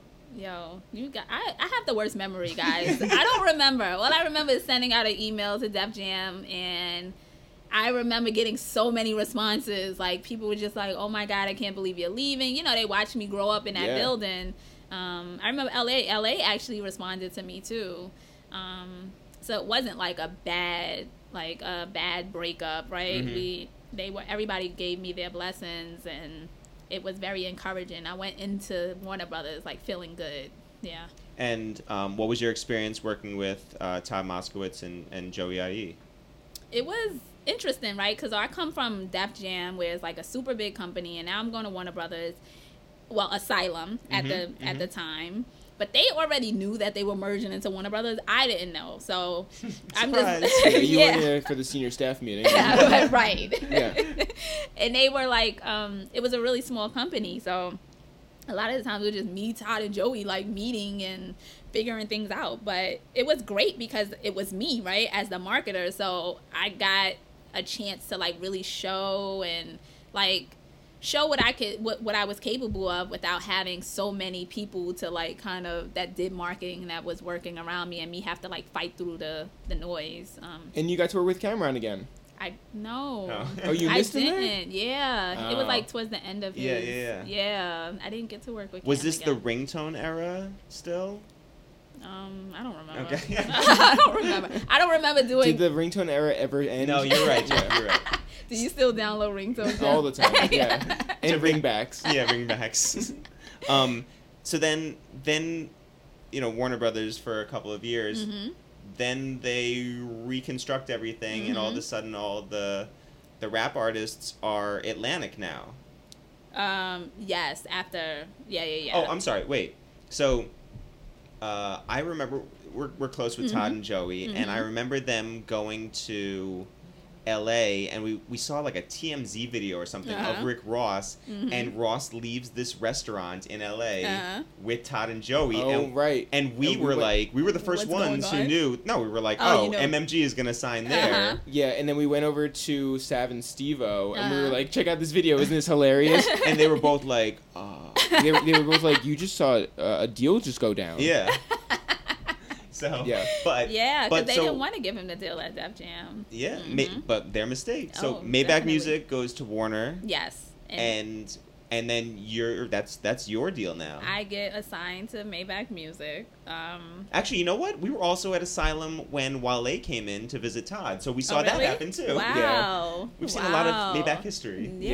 yeah. Um. Anyway, uh-huh. so these are all your guys now, and yeah. and are you? What does it feel like to be a mom? Well, no, but, like, are you there to develop artists now? Like, I you're am. Not getting, I'm very clear You're that... not getting Jada and Nas and all these guys who have established careers. You're getting, like, yes. guys who are at the beginning. Yes. And it was... It was the best moment. Like, it was a... It was obviously a defining moment in my career. Um... I just, you know, we, we dove in. As soon as they signed that deal, Ross is like, what are we doing next? They were He was ready to work immediately. And it was just good to have him as an anchor because we were able to, like, utilize his celebrity to, like, really help to develop and bring up the other artists. And he was willing to do whatever for his artists, right? So it was just a it, – it gave me that – that was as close to a Roc-A-Fella feeling that I've had I've ever had was just able – you know, like – everybody was family. We worked close together. We traveled everywhere together because we put out the self-made project first before we started putting out the the um, individual projects. And it was it was just it was like building a lab, you know, a subsidiary label all over again. So yeah. it was it was it was a it was great. I mean, Wale. So I had a bad experience with Wale when I was working with Waka on No Hands because mm-hmm. he was just being, like, emotional about something on set. And I'm like, I don't like this guy, right? And then I meet him again for, we're, like, reunited because of M M G. And he just starts spilling out, like, he's telling me all of his issues and what he's going through. And but I realized, I'm like, oh, he just wears his heart on his sleeve, right? right. This is who yeah. he is. And I... once I realized that, I'm like, okay, I understand him. Like, mm-hmm. and we, I mean, everybody knows me and Ro- me and Wale are super close. We we argue and we fight like brother and sister, but we never, like, no matter what. I'll stop speaking to him for two weeks, and then it's like nothing ever happened, mm-hmm. right? And we just were, were able to build that relationship. And I, and once I realized how of a how much of an open book he was, I'm like, you have to share that, right? And we we talked more about just getting him more comfortable with talking to women, because I was like, that's your sweet spot. You know how to do that in a way that other people couldn't. And that was just, you know, even down to him putting out Lotus and focusing on the women, that was like a heavy part of my plan for him, because I'm like, you you do it in a way that it comes natural to you. It's not forced, so you should embrace it, mm-hmm. right? And so we, you know, because he was a little apprehensive about Lotus in the beginning. Uh, thank God. Yeah. yeah. Yeah. I mean, it was a group decision. I don't want to say I took credit, no, but, you know, but it was definitely. Thank God he did it, is the yeah, point. Thank like, God that's he a did big it. Record. Mm-hmm. And then, uh, actually, do you want to tell the um, the story at M T V? Oh, yeah. So Eric and I were supposed to interview um, the original Maybach Music. Uh-huh. So it was.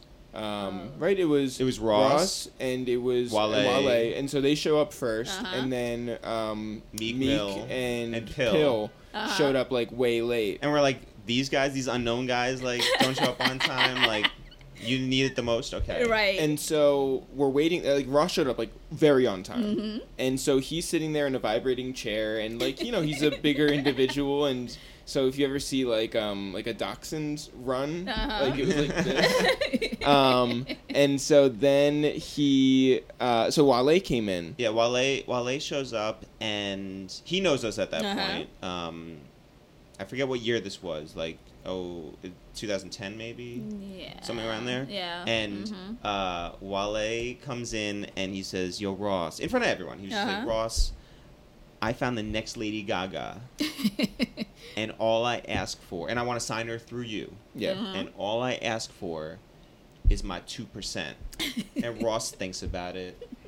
And he has his sunglasses on. Like, he's just like, you know, there, like, mm-hmm. like yeah. he is. And he's just like, nah, you get five percent. You know why? And the room is just silent. And we're all, like, sort of, like, leaning in. And he goes, because you're a boss. And we were like, oh!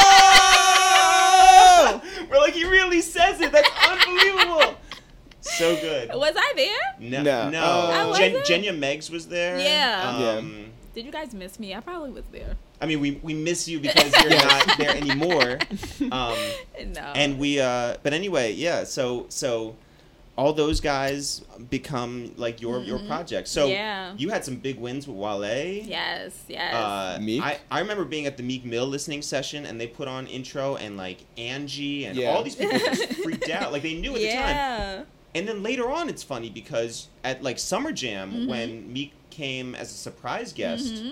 and he just did that, that was our first experience, like hearing that. Yeah. Like, and this is beyond, um, like, people can say whatever they want mm-hmm. about Meek now, right? Mm-hmm. And there's a lot to talk about. But, you know, you can talk about Tupac back, and you can mm-hmm. talk about I'm a Boss, but that intro... Yes. At John, at MetLife Stadium, or Giant yeah. Stadium at the time, whatever it was. Yeah, no, mm-hmm. like, first of all, then, that, I think that was the loudest I've ever heard.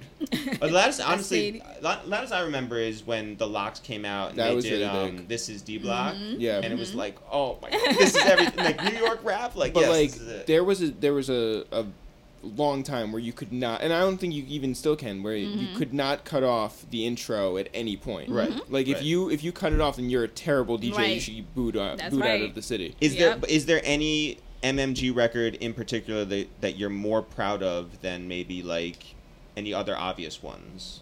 Please say uh, Gunplay. In terms of like just a particular like single or yeah, or like, you know, one one surprised you more than than the rest. Like you didn't expect it to really hit, or the video was great, or the experience was just, it meant something to you. We were on a high, man. I don't need, I mean, Wale was the most, I think, gratifying, right? Because that was the first project that we released outside of the South Made Fours. It was the It was um, the first, like, solo project. Mm-hmm. And this was coming off of Attention Deficit that sold twenty-five thousand records. Right. And he was Shout so... out to Mark Ronson. Shout, shout out to Mark to, Ronson. Shout out to Lady Gaga. Yeah. it was Everyone a, over at Interscope. Yeah. It was a great album, but it didn't, it didn't do what it was supposed to right. do. And, you know, Wale was like, he was on a, how, when he was launching, right? Like, he was everywhere. He was on a cover yeah. of, like, Billboard or some big magazine. I just remember him in being in, like, too. big yeah. places. Yeah. yeah. And for it to do what it did, it didn't really, like, measure up to what, Didn't you know, humble him in any way, or, or it it I think it definitely it it like took a toll on him and put him in a bit of a depression at the time, because he didn't expect, you know, it was just he was getting so much love and so much um, coverage, and and so, then you get the numbers and it's like, well, yeah, how come it doesn't measure exactly. up? Exactly. Right. Yeah, right. So when we put out Ambition, and he was able to have that moment.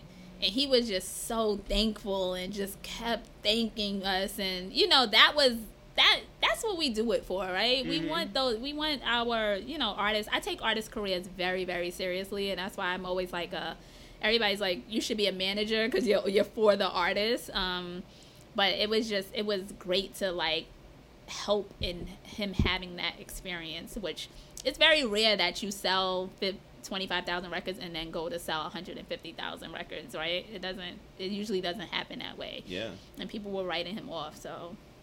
Um, can you talk about uh, going from Atlantic to working with Steve Stoute at Translation? So yeah. for the first time in your life, yeah, you're not working in music specifically. Yeah.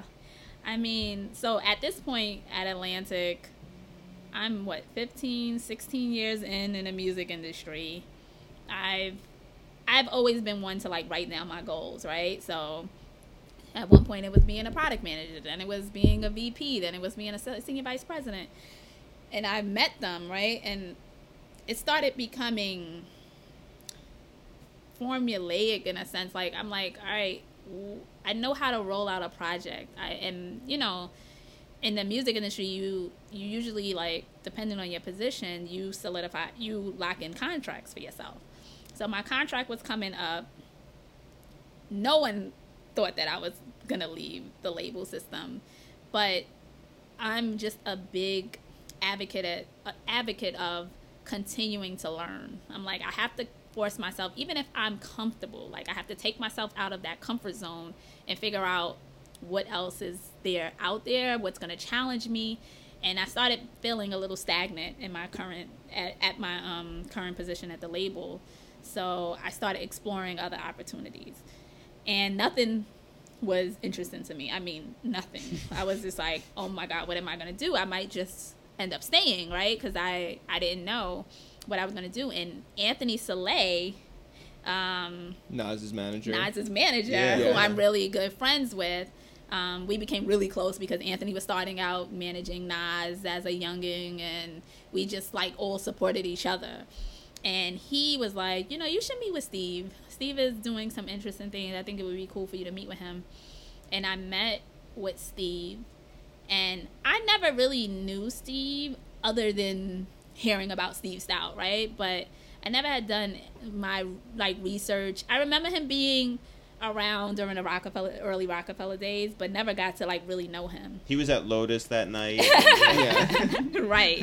He was at Interscope, so Interscope yeah. was on the floor, too, and I, he was the president at the time, but mm. I had never spent any real time with him. And I met with him, and I was just telling him where I was in my career, and I mean, like, maybe five minutes in with me meeting him, he's like, I want to hire you. Like, I want to hire you. There's a lot that I see where you are. I know where you, I know where I was in the music industry and when, when I was ready to leave. And I see a lot of that in you. And I want to hire you. I want you, I want to help you grow into the next, you know, and it just help you grow in your career. And to me, being a four artist person, I'm like, how else can I like give more to artists, right? The branding world where you can like, I already know how to roll out a project, but how do I help them to, how do I help amplify what they're doing, right? And bringing brands and helping brands understand culture. Like, that's something I want to learn because I would always get shut down. Like, why wouldn't this brand, like, support my artists, right? Mm-hmm. So Steve had, ma- he mastered that. Like, mm-hmm. he knows how to do that inside out. And working with him is, like, the decision I made I am so happy I made that decision, because anytime I sit with this man, I'm learning something new. And that's where I want to be in my life at this point, like learning, right? Mm-hmm. And I mean, it's it's it's definitely, it's a culture shock, right? Like, it's different for me in terms of like just being in a label system for so long and then going into like a more of a corporate environment. Um, but a lot of it overlaps when you think about advertising agencies and labels. And I didn't realize how much of it like overlapped, because it's really, advertising agencies are really marketing firms, right? They're rolling out brand campaigns, and I was rolling out artist campaigns. So a lot of what I know can be applied to the branding world. Mm-hmm. And it's it's just great to use my expertise in another field. I bet. Yeah. But how much do you hate the lunch options around Times Square? Oh, my goodness. I cannot, like, I I literally this morning went and researched meal plans so that people can deliver me food, because I cannot, I hate eating over there. But um, we're moving to Dumbo soon. Yeah, so, yeah, yeah. yeah, hopefully. I don't know if there's that many options in Dumbo either, but. No, no you're, but you're by the water, so you can right, catch a fish yeah, yeah, exactly. um, I have two more things. Do you have any other questions? Mm-hmm. I have two things. Um, yes. One is, can you talk about Fade to Black? Because we saw it in the theaters. I own it on D V D, and there we was, watched it recently. We did watch it, yeah. We brought, and and you know what? Never watched through the credits, like to the very end, right. And then you see you're Cher. There, yeah. And it was one of the greatest things, because now, having been around for ten years, like yeah. there's people that we notice in there, and we're just mm-hmm. like, oh my god, I can't. And you are right there. Can you talk about that?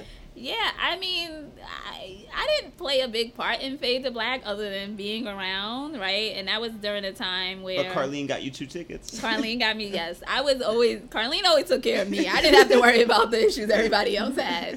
Um, but, yeah, I was... Um, I just remember Jay was playing the album for all of, like, his close friends and family, and we were in the room. Everybody went around and said something about nice about him. I didn't say anything because I was really shy. Mm-hmm. But a lot of people, I wasn't the only one. Chaka didn't say anything. Carlene ran out the room. Mm-hmm. They, everybody, but everybody was emotional, too, because this was Jay's last album at yeah. the time. Um, and I just I, I just remember being there for that moment. Like, I remember Solange saying something really nice about him, and it just went around. It was it was like a it was a great, like, emotional moment at that awesome. time. Yeah. How pissed were you when he came back with a new album? You were like, you you lied to us. After we were like in tears, yeah. right? Um, I was I was actually happy because Jay is one of my favorite rappers. Yeah, yeah. So not you, just because I worked at Roc-A-Fella, he really is. Do you have any stories about Big Face Gary? Big Face. Eric loves Big Face Gary. Again, I like the idea. I like the idea of him. We've never met. We don't even know him. We know him only from only from like you know getting shout outs on mixtapes. Like. Yeah. Yo, Big Face is hilarious. They would have these like. They would just like snap on each other, and it, the snap their jokes were so corny, right? But they would be dying laughing. Like he'll Big Face will say you. Steak and cheese looking head, and they're like, oh, ka, ka, ka, ka, ka, ka. And I'm like, oh my god! But it would make you laugh because of and Big Face, like that was what he was known for, coming up with these stupid jokes and them just having a ball, laughing at each other. Um, he was always like just great energy, had fun. He ran around with the Young Gunz a lot. He was like their A, he was he was their A and R during um. Not Youngest in Charge. Uh, Tough Love. Mm-hmm. Yeah, so him and Wayno. I think mm-hmm. Wayno spent a lot of time shout with. Shout out to Wayno. Yeah, yeah, shout out to Wayno. And by the way, I listened to the podcast with Wayno. Yeah. I do not remember half of those stories. So it, was, it took me down memory lane, too. I'm like, oh, my God, Wayno was my intern. Yeah. And he did sit in my cubicle, but it was just so funny. Do you remember Kanye stopping by, like, different people's desks to rap? And yes, Kanye was like...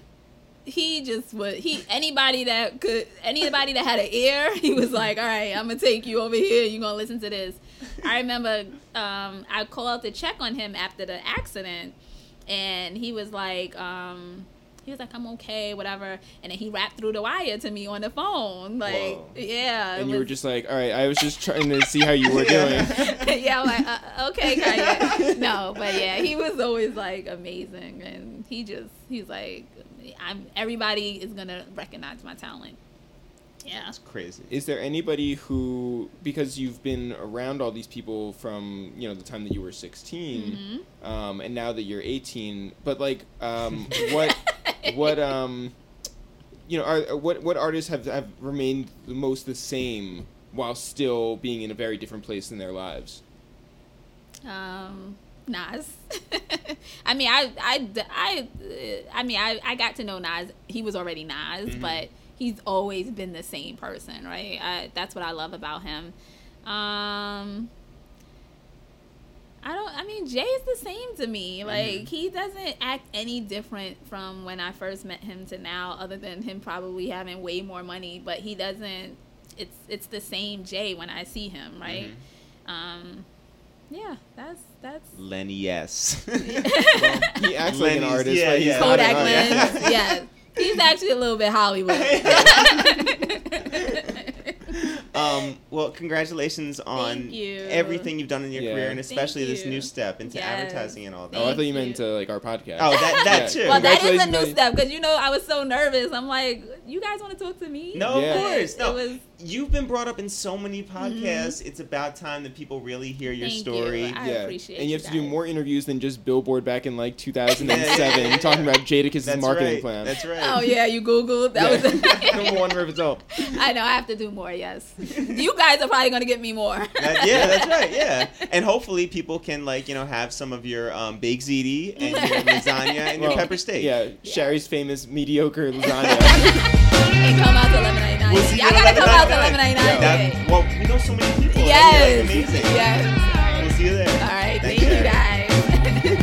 That was dope. Thank yeah, you. So yes, that was fun. Thanks, everyone, for listening to this week's episode of Waste of Time with It's The Real. Jeff, if people want to find out more about this podcast, people want to find out more about It's The Real, if people want to find out, I don't know, where we'll be stopping by to ambush different record executives, where can they go? You can always go to soundcloud.com slash a waste of time or search for A Waste of Time with It's The Real on iTunes. You can also go to fullscreen.com slash It's The Real. You can watch our episodes there. Yeah. Is that, is that what I said? No? no, but I'm just saying it right now. You can watch our episodes. Yeah, crazy. Internet. Future technology. Let's do it. Um, you can also go to twitter.com slash It's The Real. Instagram, It's The Real. Snapchat, we are It's It's The Real and It's The Real Eric because It's The Real was taken. Go to facebook.com slash It's The Real and watch that Dave Matthews Band's video on their native player because it's doing really well on there. Or you can go to youtube.com slash It's The Real. YouTube.com slash It's The Real. Yes, yes, yes. It's The Real across all platforms. Sometimes it's fun just to search It's The Real on Google just to know that we're a real thing. Jeff, this podcast has gone through, I don't know, seventy-six, seventy-seven episodes, something like that. Yeah. And we want to keep it going. So we have to tell everyone out there to share our podcast. Yeah. And you know that starts with us. So, yeah. Jeff, do you have a friend that you would like to shout out to tell them to tell their friends about A Waste of Time That's The Real? Yeah, so I get a lot of messages on Snapchat. No big deal. Yeah. That's a that's a cool brag. Very popular out here. I get one a day. Okay. Um, I get one a day. But anyway, so this guy uh, wrote a really, really long message, which I have not responded to yet, but I have it saved. Uh, his name is D J Tony Drake. D J Tony Drake. Hopefully, by the time you hear this, I will have responded. Okay. Um, but it's a really long message. Shout out to D J Tony Drake. He also messaged me, and I responded to him. So oh, now you're bragging. I told him to. I know. Yeah. I told him to email us. Jeff, I would like to shout out our friend, Jason A. Davis. Oh, shit. Jason A. Davis, whose birthday it is today. Or, or if you're listening, yeah. yesterday. Happy birthday to Jason Davis, uh, friend of us, friend of the podcast, part of the squad. I mean, co-founder, really. Uh, we went to celebrate his birthday at uh, Baby's All Right. Baby's All Right, a brunch spot in Brooklyn that had whack music. It's so whack. Like, it... It sounded like... It put people to sleep. Yeah, well, they were playing, like, Crystal Waters instrumentals from, like, nineteen ninety-three. Euro, right, at least give me the... At least discotheque. Give me, at least give me the Crystal Waters lyrics. That's what I'm here for. La, da, dee, and la, so, la, uh, four of us, maybe, like, one at a time got up to say, hey, can you change the music? We're the only people in here. Can you please change the music? And finally, I was the winner because I got them to play Bruno Mars' new song, twenty-four karat Magic. They did. It was great. Yeah, and then they were like, we off that. Yeah. We done. So I so when they stopped doing that again, I went up and I was like, ah, remember me? Can we just play one more good song. We're, you know, we paid the bill, yeah. gave a nice tip, we're about to leave. It's Jason's birthday, can we get one more song? And they said, no, we're done with that, thank you. The brunch, the brunch crowd is, uh, is coming in. They were ready for some more Crystal Waters instrumentals, and that was that. That's right. Jeff, what are you doing next week? Uh, next week I have to shout out somebody who I've definitely forgot to shout out this week. I, I just remember somebody asked to be shouted out, and I was like, ah. Ah, save it for next week. Save it for the podcast. Yeah. Sorry, I know who you are, though. Somebody, somebody said so. See you next week. Bye-bye.